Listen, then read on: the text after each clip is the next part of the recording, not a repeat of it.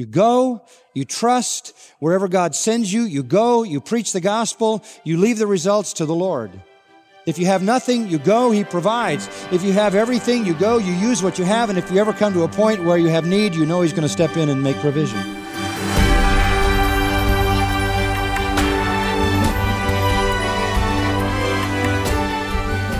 Welcome to Grace to You with John MacArthur. I'm your host, Phil Johnson. When a coworker asks about your faith, when a neighbor wants to know about your church, when an unbelieving friend invites you over for dinner, how do you make the most of those opportunities for evangelism? If you ever worry about your witness, if, you, if you're not sure how to share the gospel, or you're afraid you'll say the wrong thing, or you don't even know where to start, you won't want to miss today's broadcast. It's a lesson that will show you the fundamentals of evangelism. John MacArthur calls this message Attitudes of Effective Evangelism. And now, with a lesson, here's John. We come now to the 10th chapter of Luke's Gospel. And let me read the text to you. Now, after this, the Lord appointed 70 others and sent them two and two ahead of him to every city and place where he himself was going to come. And he was saying to them, The harvest is plentiful, but the laborers are few. Therefore, beseech the Lord of the harvest to send out laborers into his harvest. Go your ways. Behold, I send you out as lambs in the midst of wolves. Carry no purse, no bag, no shoes, and greet no one on the way. Now, that is a very practical, straightforward text, but it is loaded with some wonderful application for us. You'll see that as it unfolds. Since our Lord Jesus walked on the earth at the time he was here, and since there have always been people attracted to Jesus, there have always been people curious about Jesus. There have always been people who wanted to show respect and honor to Jesus. There have been people who believed that Jesus was the Savior. But there have always been people unwilling to follow him on his terms. But on the other hand, there were some true disciples. In fact, in chapter 10, verse 1, we meet 70 of them. So the numbers here at least favor the genuine disciples. We meet 70 who were sent by the Lord to prepare the way for his coming. These are those who were willing to deny themselves. These are those who were willing to take up a cross daily and follow Jesus. These are those who were the genuine and the true disciples who said, we are refusing to deal with the person we are any longer. We abandon everything in our own lives. We submit to your lordship. Whatever it is you want us to do, we gladly do. Whatever the price, we gladly pay. Even if it means death, we will follow you genuine followers. No excuses with the 70. Like the apostles, these are ordinary people. They don't seem to have any manifest human qualifications. And if we remember 1 Corinthians 1, there are not many noble, not many mighty anyway within the kingdom and within the purpose of God. He chooses the weak and the nobodies and the nothings and the base to do his work so that no man can boast. And the explanation for the advance of the kingdom will never be human because the kind of people that he chooses to do it don't have the human resources, the human power to pull it off, and therefore the credit goes to the Lord. So here he moves from that highest rank of spiritual service, the apostles, down to the next level, and here we find what everybody else was commissioned to do, and that was to proclaim the same message of Jesus Christ. They are set apart to be the first kingdom missionaries. And as we look at this commissioning, he starts with the essential attitude necessary for being a kingdom missionary. If we're going to do evangelism, we have to start with the motives. And let's go to the heart of the deal right now. The first necessary motive, the first transferable element of the Lord's preparation for these people is compassion. Compassion.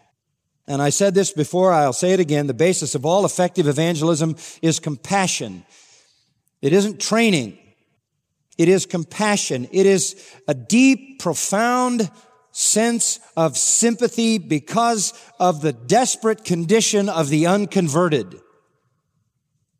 We have to understand the eternal plight. Instead of evangelicalism owning up to that and proclaiming that in its seeker friendly new environment, it wants to eliminate the doctrine of hell and invent a new doctrine that says, well, just about everybody on the planet's going to heaven. Just the opposite of what responsibility we should have. The Lord was wrenching in his stomach, feeling physical agony over the hell that the mass of humanity were headed toward. That leads to a second essential motive, and that is prayer. You stand there and say, well, how are we going to do anything about it? And the Lord says in verse 2, therefore, in consequence, beseech, beg, plead with the Lord of the harvest to send out laborers into his harvest. You don't just pray for the salvation of people. You do that. 1 Timothy 2 makes it clear, pray for all men, for kings and those in authority and everybody else to be saved. You don't just do that though. You pray that the Lord will raise up more missionaries, that the Lord will save more and send more. By the way, the Lord of the harvest, isn't that an interesting phrase? Who is the Lord of the harvest? The judge. John 5, 22 to 29 says the Father has committed all judgment to Christ. So Christ is going to be the judge. Christ is the executioner. This, this is amazing. The Lord himself, the Lord of the harvest says, pray to me and ask me to send laborers to go out to deliver people from me. It's amazing.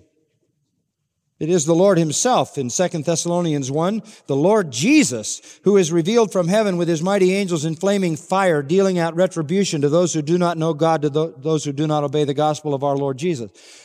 It is Jesus who's the Lord of the harvest. It is Jesus who is the one who comes back with the sword in his mouth. It is Jesus who brings the sickle along with the angels who attend his return. It is Jesus who is the judge. It is Jesus who is the executioner. And it is also Jesus who is the one who hears your prayer and sends the people to deliver those who are perishing from his execution. You could put it this way.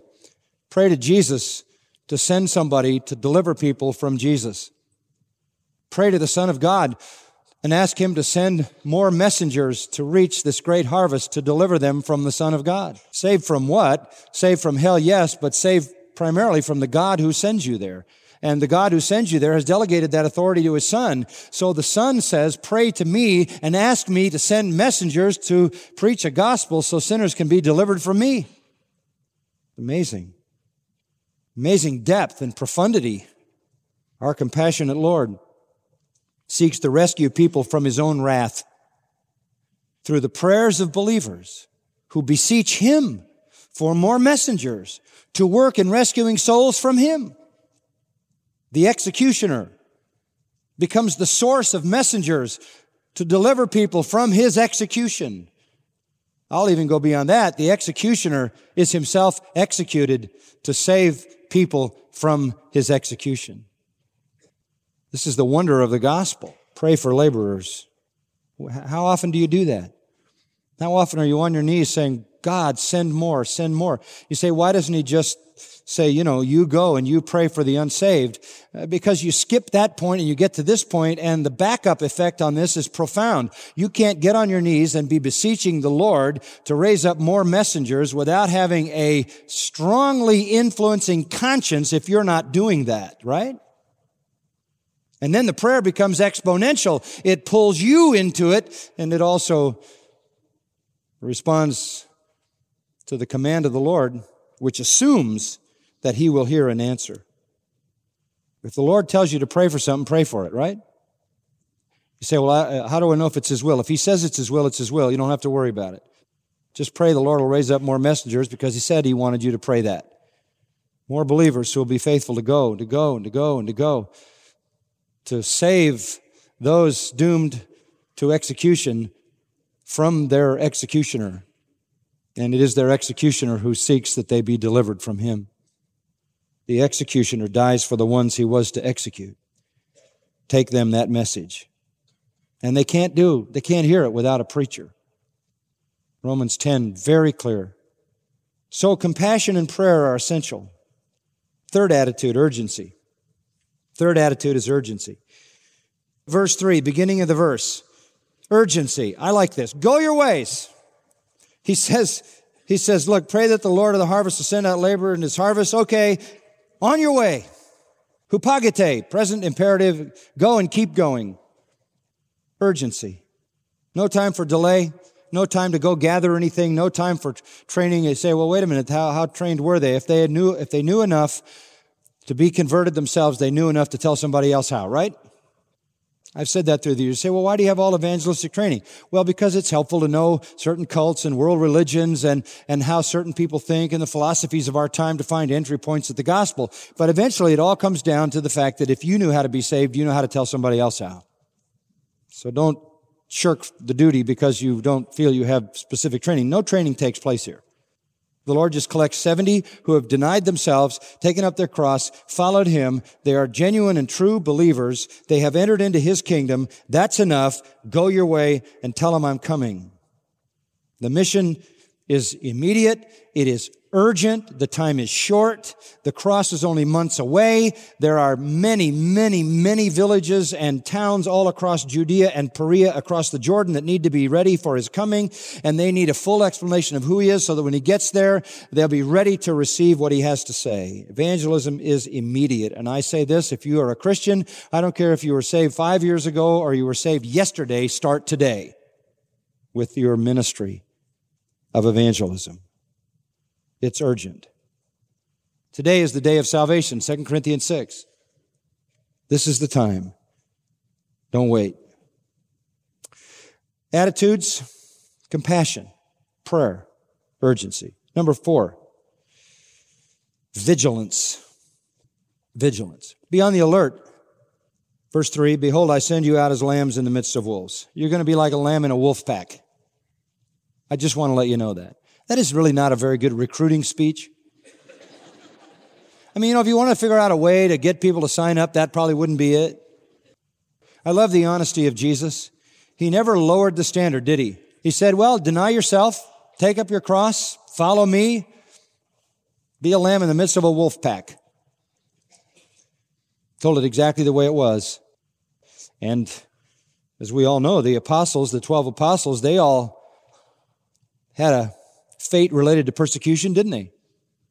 They were martyred. John was exiled in the Isle of Patmos, and it's very likely that these 70, well, it's likely that all of them, because Jesus predicted it, would be persecuted, but I'm sure there were a number of them that suffered martyrdom. Maybe most of them suffered martyrdom because in the eighth chapter of Acts, Saul, who witnessed the execution of Stephen, was breathing out all kinds of havoc against the church, slaughter was going on in the church in Jerusalem, so it very well would have involved those who were the most loyal and dutiful preachers. So he says, look, you got to realize it's not going to be a bed of roses here. Not going to be easy. It is going to be a cross and you're going to have to take that cross up. But that, that shouldn't have surprised them because that is exactly what Jesus told the 12. If you go back to Matthew 10, he said the same thing to them. Eh, just exactly the same thing. Behold, I send you out as sheep in the midst of wolves. Matthew 10, 16. Be as shrewd as serpents, as innocent as doves. Beware of men. They're going to deliver you up to the courts. They're going to scourge you in the synagogues. So you got to watch out for the, for the civil government. The justice systems are going to get you. The religious systems are going to get you. You're going to be brought before governors and kings. The civil system is going to get you. And not only that, if they don't get you, your brother will deliver up brother to death. Father will deliver up his child. Children will rise up against their parents and cause them to be put to death. And you'll be hated by all on account of my name. Just expect it. He says to them, it can happen. It doesn't happen to everybody. It doesn't happen all the time, but it happens and it's still happening even today. We are lambs in the midst of wolves where in, in, countries where there has been historic pervasive influence by Christianity, persecution is, uh, is to some degree mitigated. In countries that are non-Christian and blatantly so, Christians are suffering and dying at a rate higher than ever in the history of the church today. Tens of thousands a year. I send you out as lambs in the midst of wolves. You have no strength in yourself. So keep your eyes open. Be aware. Be vigilant. Be careful. There's nothing wrong with being careful. Nothing wrong with being thoughtful. Nothing wrong with uh, making wise choices. Nothing wrong with avoiding unnecessary persecution, hostility. But you will continue to be hated by all. Matthew 10, 22, continue to be hated by all. The Lord looks all the way down to the end of time and says it's going to continue to be this way. All kinds of people in all kinds of situations are going to express their hatred toward the gospel. You will be roughly treated, to borrow the language of 1 Corinthians 4. You will be uh, considered scum and dregs, the lowest of the low. And they will hate you because of their hatred of Christ and their love of sin. You will be brought before courts. You will be brought before religious leaders. You will be brought before governments. And you will even be hated by your own family members. On some occasions, they will go so far as to take your life. So, this kind of call demands the greatest level of commitment possible. Take up your cross. Evangelism that is effective, being a kingdom missionary, compassion, prayer, urgency, danger, or vigilance.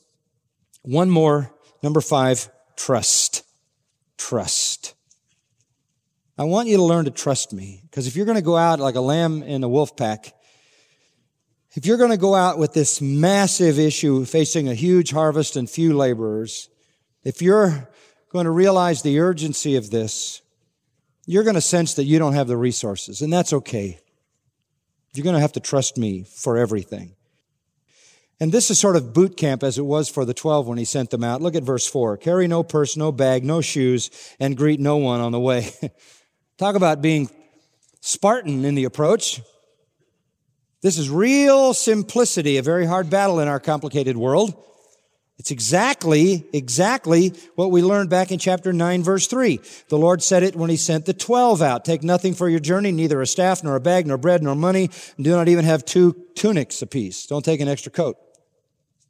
Why? Why, do, why is this necessary? Are we supposed to be like the homeless? Going bouncing from handout to handout? No, but for this time, this was boot camp. This was where you learn that you can trust God. And if you never are placed in a position to have to learn that, you might question that. So you can learn it real fast on this mission and we'll get the lesson over with. You go and you take nothing. Carry no purse. Balantion is the Greek word. It means a bag to carry money in. You carry no bag for money. You carry no money. And you carry no bag. Secondly, that's a travel bag, you know, with your extra stuff and whatever junk you want to carry along. Don't carry that. No shoes. You wear the shoes. You don't carry any extras. You just go out with nothing. Well, what, well, well, what about eating? I'll take care. Well, what about where am I going to sleep? Don't worry about that. I'll take care of all that. What I'm asking out of you is that you go empty handed in absolute trust. And you know, it transcends just the physical elements of it. You're going to go out and trust the Lord for the reaction, the response, the way people treat you, and how they re- receive the message. This is how you learn trust. I kind of think this is a, you know, a little bit like coming to seminary here. You pack up your family, you come to California, you live in a tiny little apartment in a maybe an, an, undesirable place. You squeak out your education trying to feed your wife and your kids. You they do some jobs when you can. Some people help you here and there, and finally you make it through. And at the end of the time, you say, "You know what? We came here with nothing, and we finished the program, and God proved that He can be trusted when we're in His will." And that's a great lesson. Now you go to a church, maybe they give you a house to live in, they give you a salary, but if ever again in the life ahead there's a time when you don't have anything you've already learned the boot camp lesson that God can be trusted when every resource is gone. And that's foundational to your life because that day may come and you can trust God in it because you've learned to trust Him. And so this is boot camp. It's not always going to be that way. Turn to the 22nd chapter of Luke. And here he makes that clear to them. This is something we looked at when we were considering this same idea in Luke 9 3, but I'll refresh your memory. Peter Verse 33 says to him, Lord, with you I'm ready to go to prison and death. And he understood what it meant to be self-denying, take up your cross. He knew that that was, that was Jesus' standard requirement. And then he said to him, well, yeah, it's a nice gesture, Peter, but you're going to cave in. Peter, the cock's not going to crow today. You've denied me three times. And that led to Peter's profound remorse. But then in verse 35, he said to the disciples, when I sent you out without purse and bag and sandals, you didn't lack anything, did you? Did you? They said, No, nothing. You see, he proved himself when they had nothing. He came through, provided all they needed, all the food they needed, the housing they needed, whatever they needed. And he said to them, verse 36, Now, let him who has a purse take it along. Likewise, a bag. Let him who has no sword sell his robe and buy one. If you have an extra robe, get a sword so you can use it for self defense and protection. And what he was saying was, boot camp's over. Now take a bag, take some money. But you now know that if you ever run out, if you're ever plundered by a robber, or if people don't support you, or if you run out of resources, you're going to know that I'm going to be there to sustain you because you've already learned that lesson. And by the way, he says, greet no one on the way. What does that mean? He's saying, I don't want you to even stop. Greet is not just, hi, how are you? Greet is sit down, make a meal, stay with somebody, build a friendship, thinking you're going to thereby get support. Don't be distracted. You know, greeting in the ancient Near East was a big event kind of thing. You stayed and you got involved and don't depend on friendships to sustain you.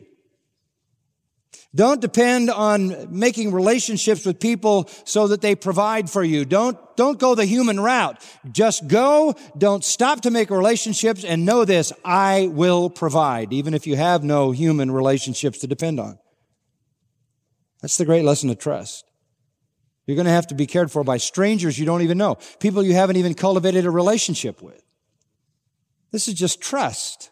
You go, you trust wherever God sends you, you go, you preach the gospel, you leave the results to the Lord. If you have nothing, you go, He provides. If you have everything, you go, you use what you have, and if you ever come to a point where you have need, you know He's going to step in and make provision.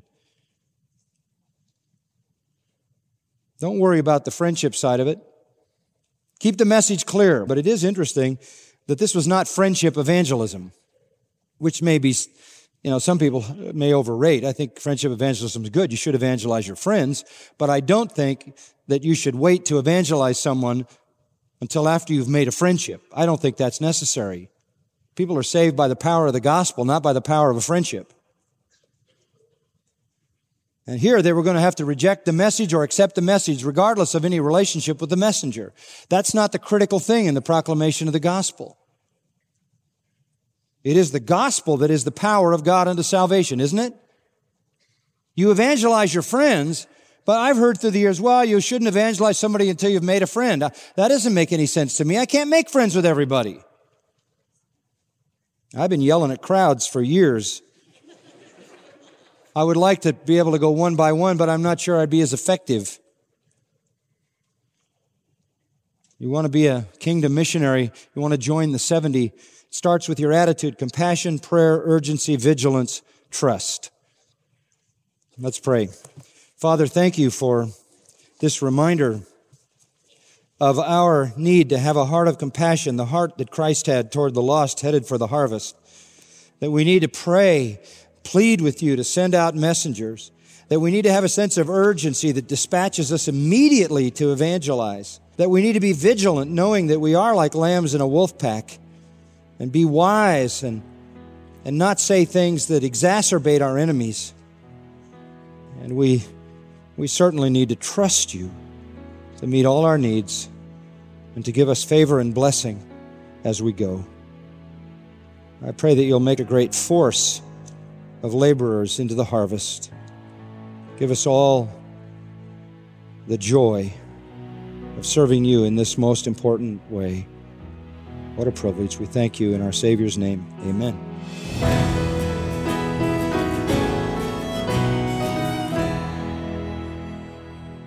That's John MacArthur encouraging you to make prayer a priority in your evangelism.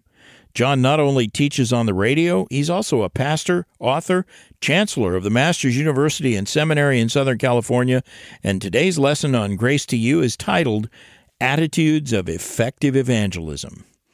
John, the issue of prayer that you talked about today, I think most believers would say at least two things about prayer. They would acknowledge that it is a vital spiritual discipline, and they would say they need to do better at it, maybe even a lot better. Did God intend prayer to be something hard for Christians to do faithfully? No, I think uh, God intended it to be the easiest and most natural thing for a believer to do. I used to call it spiritual breathing. Um, it's just living in the presence of God. Now, you know, having a list of things you want to pray for, carving out time in the day to get before the Lord, maybe get on your knees uh, in the quiet place and take the time and effort to pore over these requests and offer them up to the Lord in intercessory prayer. That's work. And none of us, I'm sure, feels like we do that often enough, particularly when you understand that God hears and answers prayer and that the heavens open up and pour out profound blessing in response to believing prayer. So we all intend to do more of that. There, there is that intense part of prayer, that discipline of prayer that all of us fall short on. But prayer itself is an open line of communion with the Lord. It's the recognition that He is present at all times. It's not like you have to call Him up and then there's a possibility He might not answer or you might have to hang up because He gets another call. You are in the presence of the Lord at all times so that communion with Him should be the most natural, the most constant, the most normal thing that you do as a believer. And since, you know, we live in a world where we spend hours alone, maybe it's um, in a cubicle or maybe it's in a car or whatever it is. And to, to have that ongoing conversation with the Lord is the richness of prayer. And I think that's uh, part of what it means to pray without ceasing.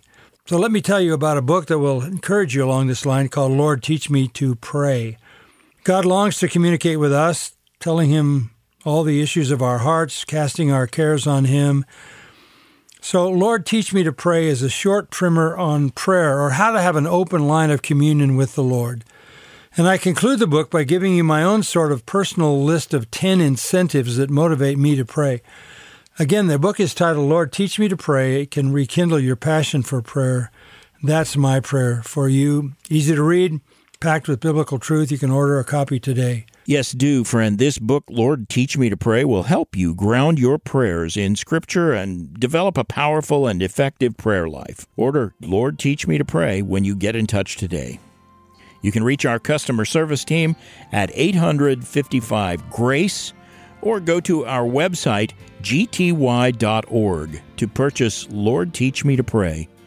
The book makes a great gift for a young believer and it would be a great addition to your church's library. Lord, Teach Me to Pray costs $14 and shipping is free. Again, to place your order, call 855 GRACE or shop online at gty.org. And thanks for remembering that Grace to You is supported by listeners like you, people who are learning from these daily Bible teaching programs and who want others to benefit as well. To support us financially, particularly important as we near the end of 2023, call 800 55 GRACE. You can also express your support when you visit gty.org, or you can send your tax deductible gift to Grace to You, Box 4000, Panorama City, California 91412. Now for John MacArthur, I'm Phil Johnson. Be sure to watch Grace to You television this Sunday on DirecTV Channel 378 then be here Monday as John shows you just how much you have to be thankful for as a Christian. It's another 30 minutes of unleashing God's truth one verse at a time on Grace to You